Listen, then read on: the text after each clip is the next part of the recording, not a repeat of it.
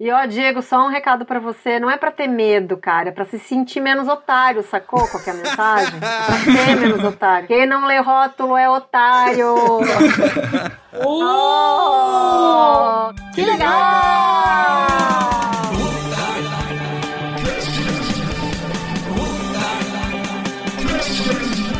Que legal! Começando mais um Otário Cast juntamente com meu amigo Diego Vilas Boas e o convidado de hoje. Ela é jornalista e possui mestrado em nutrição, ambos pela USP. Já escreveu e colaborou com diversas revistas, entre elas Galileu e Época. E desde 2013 criou um canal no YouTube chamado Do Campo à Mesa, onde, de forma bastante corajosa e didática, ela revela as inúmeras manipulações das indústrias alimentícias e também aborda a educação alimentar. Francine Lima é a nossa convidada de hoje. Francine, muito obrigado por ter aceitado o convite. Pô, mó feliz aqui. Obrigada eu pelo convite, cara. Mó bacana. Porra, meu maior paulista, mano. Não. eu sou do interior de São Paulo, mas, cara, eu tô aqui já na capital faz tempo, então acho que eu já absorvi um pouquinho. Já virou paulistano, então. É. Eu sou paulioca ou caripau. Eu sou mistura dos dois. Só deixar uma coisa bem clara pra você, tipo assim, esse programa vai ser muito difícil pra mim, pra ser feito, porque eu sou fã de fast foods. Então vai, vai devagar.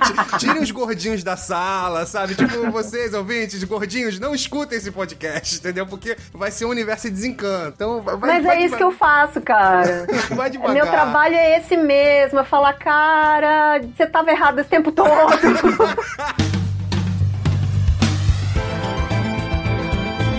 Francine, como é que começou essa história aí por busca pela verdade dos rótulos dos produtos e por que que você começou a fazer isso?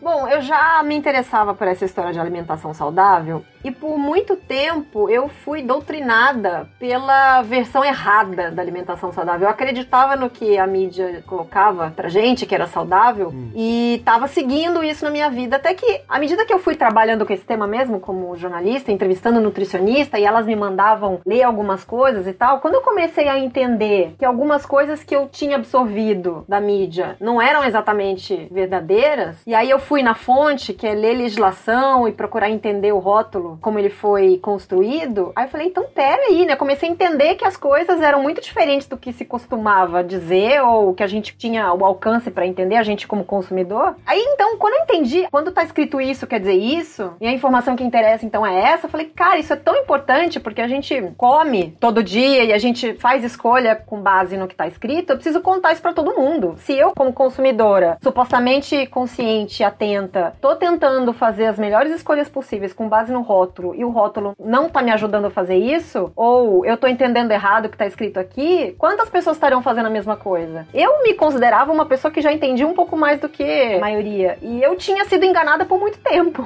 então, nossa, tem muita coisa para ser escancarada aí, não dá para ser assim mais. E aí, eu já nessa profissão de fazer denúncia mesmo, de explicar para as pessoas o que, que tá acontecendo, eu falei, eu vou partir para esse caminho agora. Minha informação é a informação que eu vou oferecer para o público que você realmente precisa saber para começar a comer melhor.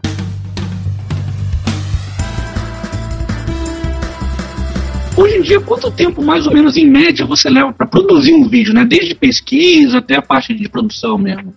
Os primeiríssimos vídeos, tipo o primeiro, que foi o Quantos Morangos Tem um Iogurte Sabor Morango, fiz super no improviso esse vídeo, assim, eu tinha a ideia na cabeça há anos, sabe? Uhum. Tava com aquela queixa, desde a graduação eu tinha aquela birra com corante nos iogurtes, então eu fiz aquilo quase que de cabeça. Depende muito do vídeo tempo que eu levo. O vídeo da pamonha transgênica, eu demorei meses para conseguir todas as informações que eu queria e aí poder fazer um roteiro, o vídeo dura oito minutos, o vídeo tipo é muito longo porque eu não conseguia fazer caber em cinco tudo que eu queria falar. Mas assim, depende muito do tema. Tem vídeo que eu faço em dois dias. Isso contando com a pesquisa? Então, porque tem vídeo que eu não preciso de tanta pesquisa que é mais tranquilão, assim, que eu já tenho o conteúdo. Mas quando eu não sei, eu preciso realmente buscar a resposta, aí eu levo pelo menos três dias na pesquisa. O vídeo é curto, a linguagem é simples, parece que é uma coisa fácil, mas para chegar nessa linguagem simples, por uma coisa que a gente teve que pesquisar e entender como é que é, e conseguir explicar em poucas palavras e mostrar, tem que pensar muito bem o que eu vou falar para ficar o mais claro possível, sabe? E conduzir o raciocínio. Então eu demoro um bocadinho nesse roteiro, dois, três dias às vezes. Entendi. Mas é você que Como é que eu ia usar? Desde o começo, sim. Caramba. Agora que eu comprei câmera nova e eu tenho que ter um pouco mais de trabalho pra fazer o foco, porque eu gravava com o celular até dois vídeos atrás. E com o celular você vai lá, bota gravar e acabou. Agora com a câmera nova eu tenho que fazer foco direitinho. E aí eu tenho que botar uma vassoura no meu lugar pra fazer o foco. eu tenho essa funcionária vassoura agora.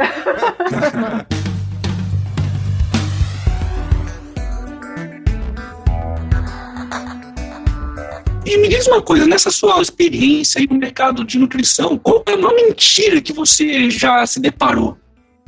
É difícil, já me fizeram essa pergunta, mas eu, eu não costumo fazer esse ranking. É que eu tô bem acostumada a encontrar um monte, né? Eu vou no supermercado, às vezes, com essa intenção de buscar coisas, né? Às vezes eu já tenho, ah, eu quero ver o rótulo de tal, tal coisa, que já, já são temas que eu tô pensando em trabalhar. E aí no meio do caminho eu encontro outras. Às vezes eu tô no meio do supermercado, eu caio na gargalhada, porque tem umas coisas que são tão cara de pau. Assim, eu, eu gosto muito e eu quero trabalhar ainda bastante isso, o significado das palavras. Isso é uma coisa que me intriga, me diverte também, porque eu acho que a cara de pau é tão grande que é essa reação que eu tenho. Assim, os significados que o marketing foi dando para as palavras, que eu tenho vontade de construir um dicionário só para explicar, assim, a diferença do significado que o marketing deu para as O coisas. dicionário da desinformação.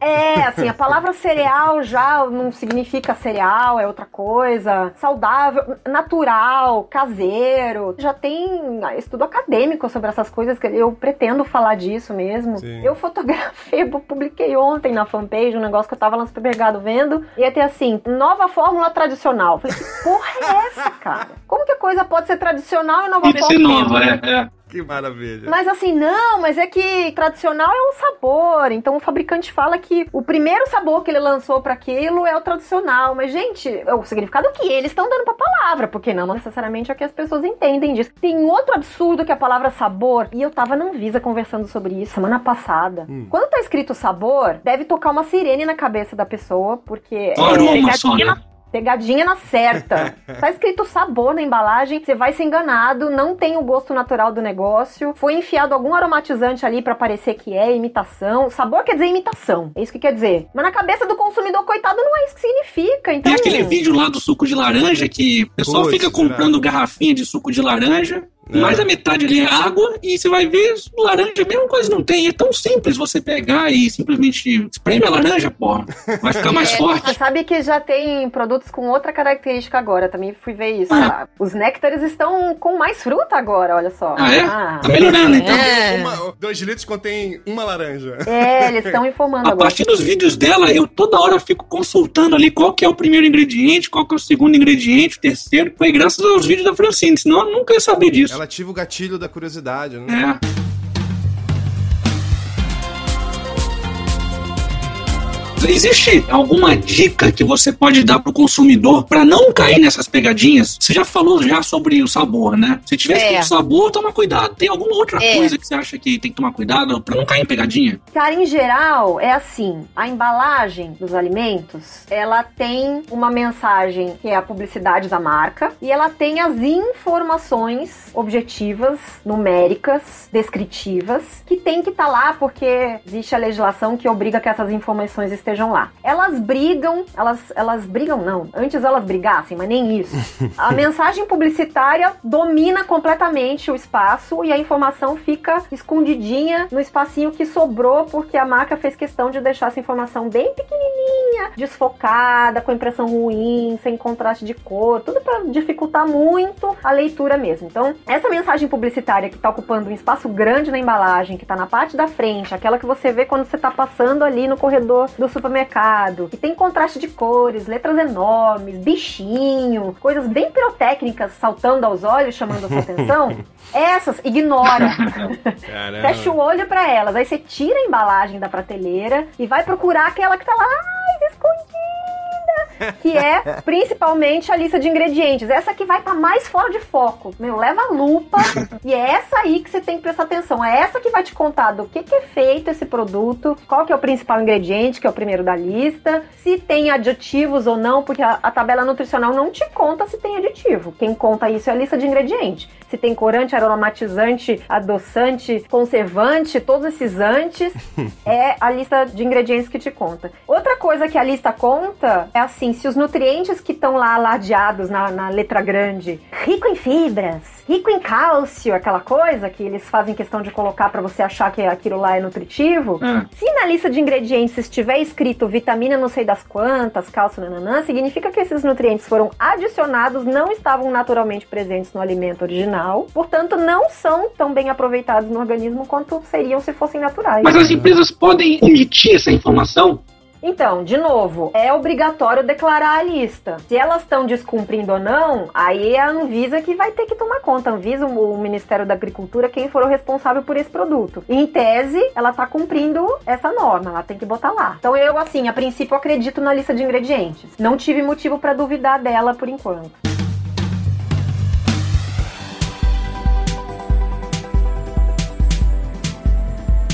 O seu marido entrou no ritmo off de fast food, obrigado ou por livre e espontânea pressão? Sabe? tipo, você é vista como a natureba catequizadora entre amigos e familiares ou é tranquilo? Ele não saiu completamente, ele ama fast food. Pessoas que me conhecem sabem como é que eu funciono, sabem que eu não sou radical. Quem não me conhece e tá começando a ter contato com o que eu falo, mas você é vegetariana? Sempre é uma pergunta. Porque tem essa associação que eu acho meio idiota entre ela prefere comer saudável ou ela não come carne. Essas duas coisas não necessariamente andam juntas. Você pode ter uma alimentação muito saudável comendo bichos. E aliás, nem precisa ser boi, né? Pode ser inseto até. mas enfim, não introduzi insetos na minha alimentação, ainda tô preferindo os animais maiores. Mas então, não sou vegetariana e não sou. Seu marido não te tortura, não pega um hambúrguer, sabe, e fica assim. Mas eu como hambúrguer, gente. Eu como hambúrguer. Eu fiz essa semana em casa hambúrguer. Eu como. Não, eu quero saber se você vai no McDonald's, eu quero saber do tóxico, É eu óbvio saber. que não. Aí também eu escolho. Tem que ter um veneno, Francine, pra ter sabor. Não, mas vem cá, eu como hambúrguer bom. Feito em Não é casa, né? É verdade. Não só feito em casa, de hamburgueria decente, né? Sim, Hambúrguer sim, gostoso. Ah, é. Com um pão decente, com um molho, deve ter sido feito lá. Mas se não tiver gordura hidrogenada, não é bom. Tem que ter a dose de morte.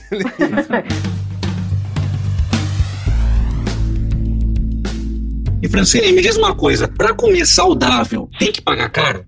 Ah, não. Às vezes você descobre que você passa a gastar menos dinheiro quando você deixa de lado algumas bostas que você comprava antes. Algumas coisas serão mais caras. Os próprios orgânicos, dependendo de qual for o alimento, da época ou de quem você compra, ele pode sair mais caro. Eu não tomo leite diretamente, mas eu uso pra fazer o iogurte. O marido toma leite. Ele não tem o mesmo preço do leite de caixinha. Sim. O de caixinha é mais barato. Mas eu acho que vale muito mais a pena comprar um leite tipo A do que um de caixinha, porque ele tem um controle de bactérias ali que o de caixinha não tem. Eu prefiro consumir um leite que não ficou podre antes de ser embalado, né? Eu, então eu acho que super vale a pena pagar o preço dele. A sensação que eu tenho é que toda comida saudável hoje em dia é caro. Mas Não. talvez não seja isso, então. Não, se você compra os alimentos in natura, muito mais do que os já processados, e prepara o alimento na sua casa, é muito mais barato do que comer fora, Sim, certo? sim, você, sim. você já fez esse experimento, sai mais barato você cozinhar na sua casa do que você ficar comendo fora toda hora. A comida industrializada, ela não é necessariamente barata. Eu fiz uma conta no vídeo que eu fiz sobre o miojo, macarrão instantâneo. Hum. Aparentemente o miojo é barato, ele custa um real, média, cada pacotinho, que vai servir uma pessoa. Se você compra um pacote de macarrão com 500 gramas e divide por seis pessoas, que é o que ele rende, você gasta menos. Então o miojo não é mais barato. Então, pro pessoal que come miojo, qual que seria uma alternativa melhor e mais saudável e talvez mais barata que consumir miojo?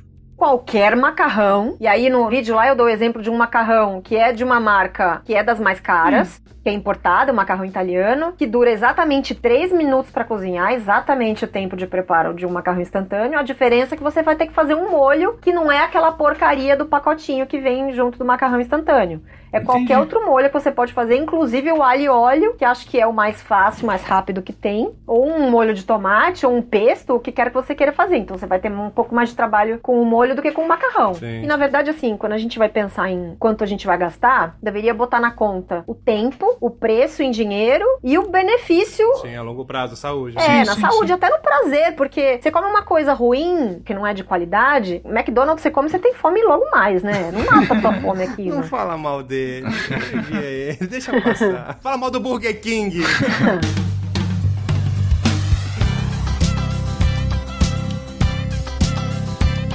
Francine, eu vejo que você sempre tem um cuidado de não citar diretamente a marca, né? Você sempre cobre ali as embalagens e tal. Apesar da gente saber o que, que é, mas você sempre toma é. cuidado de cobrir a marca. Você alguma vez já foi processada ou teve algum contato de alguma empresa pedindo para você retirar os seus vídeos do ar, seus comentários, enfim?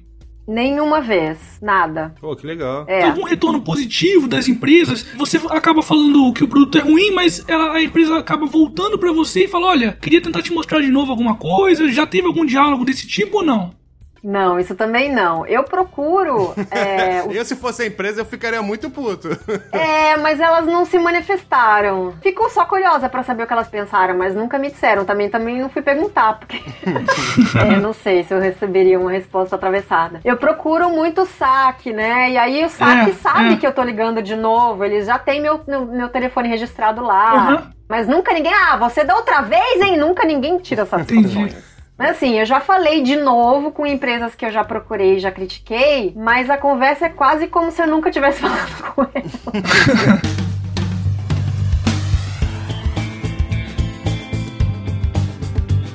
Francine, eu vi que nos seus últimos vídeos você começou a atacar um pouco mais forte a parte da regulação dos transgênicos, né? Da regulação das embalagens. Eu sei que você tem uma opinião um pouquinho diferente da minha, porque eu sou mais a favor da ausência de Estado. Explica um pouquinho pra gente o que que tá por trás dessa identificação dos transgênicos, como é que poderia ser feita essa regulação. Você tá falando da rotulagem, né? Da rotulagem dos transgênicos, é. Porque hoje em dia a gente não sabe, né? Se estão comendo transgênico ou não.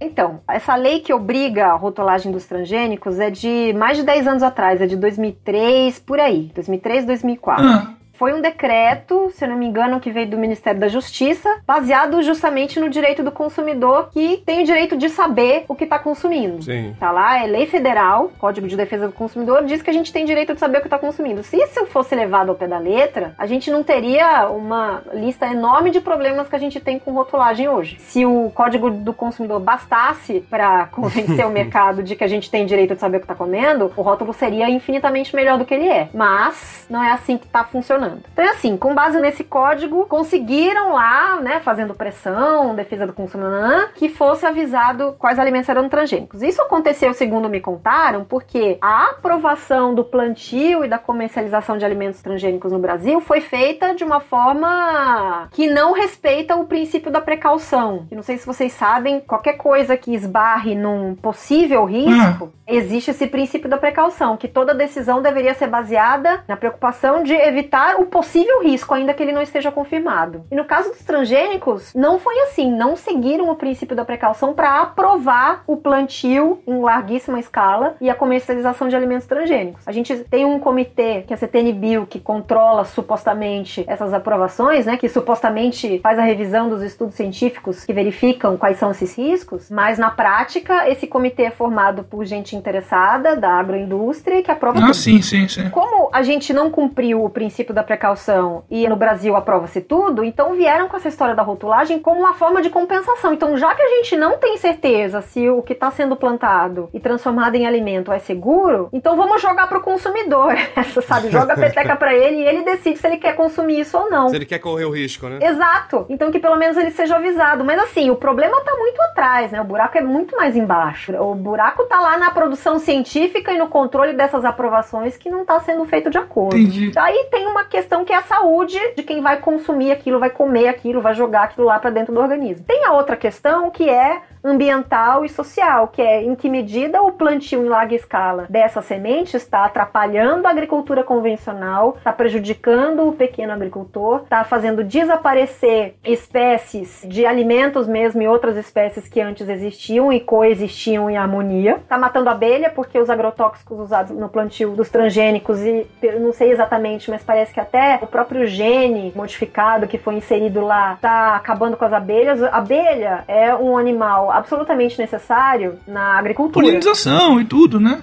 É. é quem poliniza, quem permite os cruzamentos, enfim. A gente não vai ter alimento no futuro se não tiver abelha. Sim. Os transgênicos é. são uma ameaça, segundo estudos as abelhas. É mesmo? Sim, e isso tudo deveria ser de conhecimento do consumidor e deveria ser levado em conta na hora da gente consumir alimentos, mas deveria ter sido levado em conta muito antes na hora de aprovarem o plantio dessas sementes. Então, o que temos hoje é esse rótulo que já é pouquíssima gente que sabe que existe, que já é pouquíssima gente já- que sabe o que significa, e se tirarem ele dali, piora muito, porque nem essas poucas pessoas vão saber. É aquele triangulinho, né, com T, né? Amarelo. Isso. Eles colocam uma parte, como se disse, colorida, e na parte amarela está o amarelo do transgênito.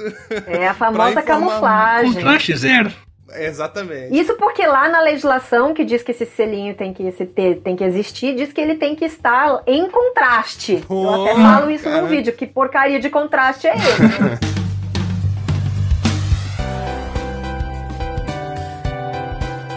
E Francine, me diz aí como é que você tá mantendo o canal hoje em dia?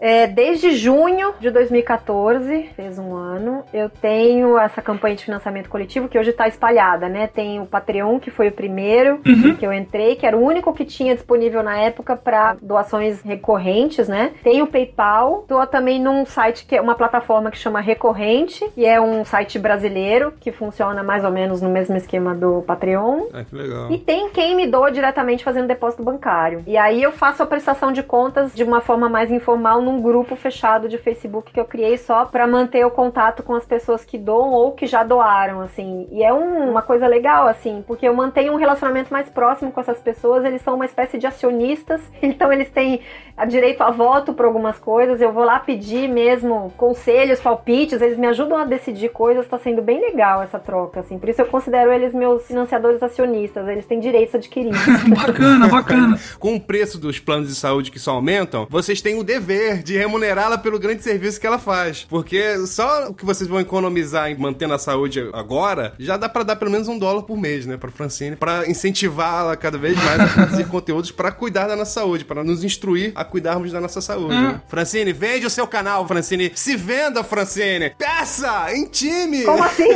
As pessoas a contribuírem. Eu quero ver você com mega produção, entendeu? Com efeitos É. 3D, sabe? Pô, Porra, eu também quero. Na verdade, assim, eu tô há dois anos quase produzindo no menor custo possível. Então, comecei fazendo vídeo com um celular e esse microfone pro celular que dá uma qualidade de áudio boa. E fazendo tudo sozinha, gravando sozinha, editando sozinha e tal. Aí, com o financiamento coletivo, eu consegui juntar uma grana pra comprar uma câmera mais legal, que é essa que dá mais trabalho pra dar foco, um microfone sem fio bem bacana. E eu ganhei de presente de aniversário um microfone de mão que eu pretendo começar a usar pra fazer entrevistas fora da minha cozinha. Oh, então, assim, legal! eu pretendo- Oh! Então, o que eu pretendo é que quanto mais gente me ajudar nessa história do financiamento, eu vou poder fazer mais jornalismo, porque hoje eu faço uma coisa limitada. limitado aos seus recursos, né? Exatamente. Então, assim, eu não posso ir para uma fazenda, então eu trago vaquinhas de brinquedo que representam a fazenda da qual eu tô falando. Se eu tiver mais ajuda, eu vou poder pegar o meu carro e ir até a fazenda junto com um cinegrafista, com um assistente e fazer as imagens na fazenda. Sim, sim. Eu fiz um orçamento aí, estimativo aí pra fazer uma viagem que eu tô querendo fazer, que primeiro a empresa precisa topar que eu vá, ia dar uns 5 mil só pra fazer uma visita. Caramba. Então não é um trabalho barato esse de você ir com equipamento de gravação. E tem toda uma produção anterior também. Trabalho de pô, é, gravações diversas, luz, desse depende da luz. É uma trabalheira do cão isso aí. Sim, sim. O pessoal que assiste acha que a gente senta e faz um vídeo em cinco minutos, né?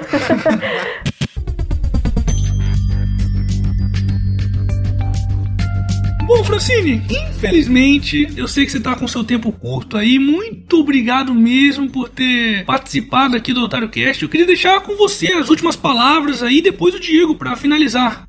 Minhas últimas palavras, gente, últimas de hoje, né? Não! Muita gente não sabe, mas hoje que a gente tá gravando aqui é aniversário da Francine. Ela deu essa palhinha aqui pra gente, parou tudo só pra falar com a gente. Ela tá fazendo 18 anos hoje. Entrou na maioridade agora, hoje. Parabéns, Francine. Deixa aí pra gente como as pessoas podem encontrar o seu canal, quais os contatos publicitários ou de matérias, enfim. Aqui é tudo assim. Até num vídeo recente aí eu botei lá nos créditos do vídeo. Pesquisa, Francine Lima. Apresentação, Francine Lima. Edição, Francine Lima. Luiz, Roteiro, Francine Francine Lima. Que aqui é todas as funções sou eu, né? De toda a linha de montagem eu fico trocando de lugar aqui. A sua equipe é muito boa. Nossa! É. É, inclusive eu tenho cinco pernas.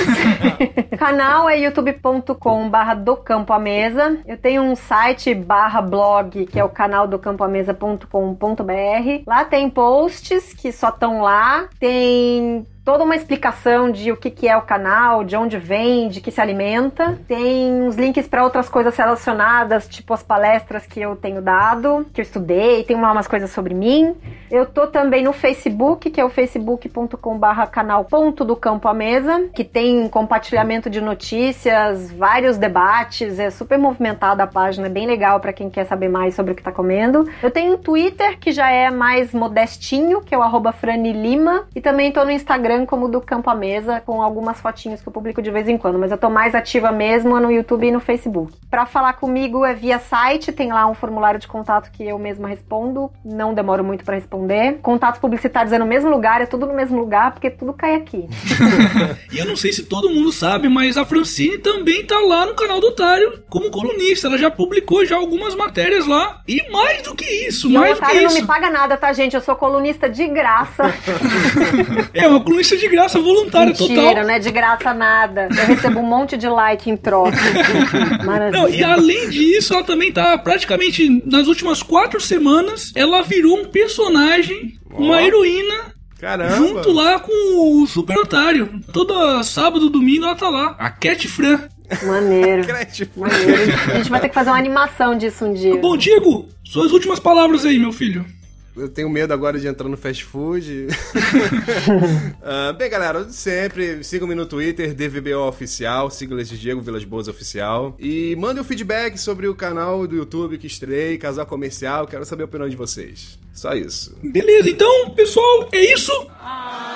Fui. Você acabou de ouvir.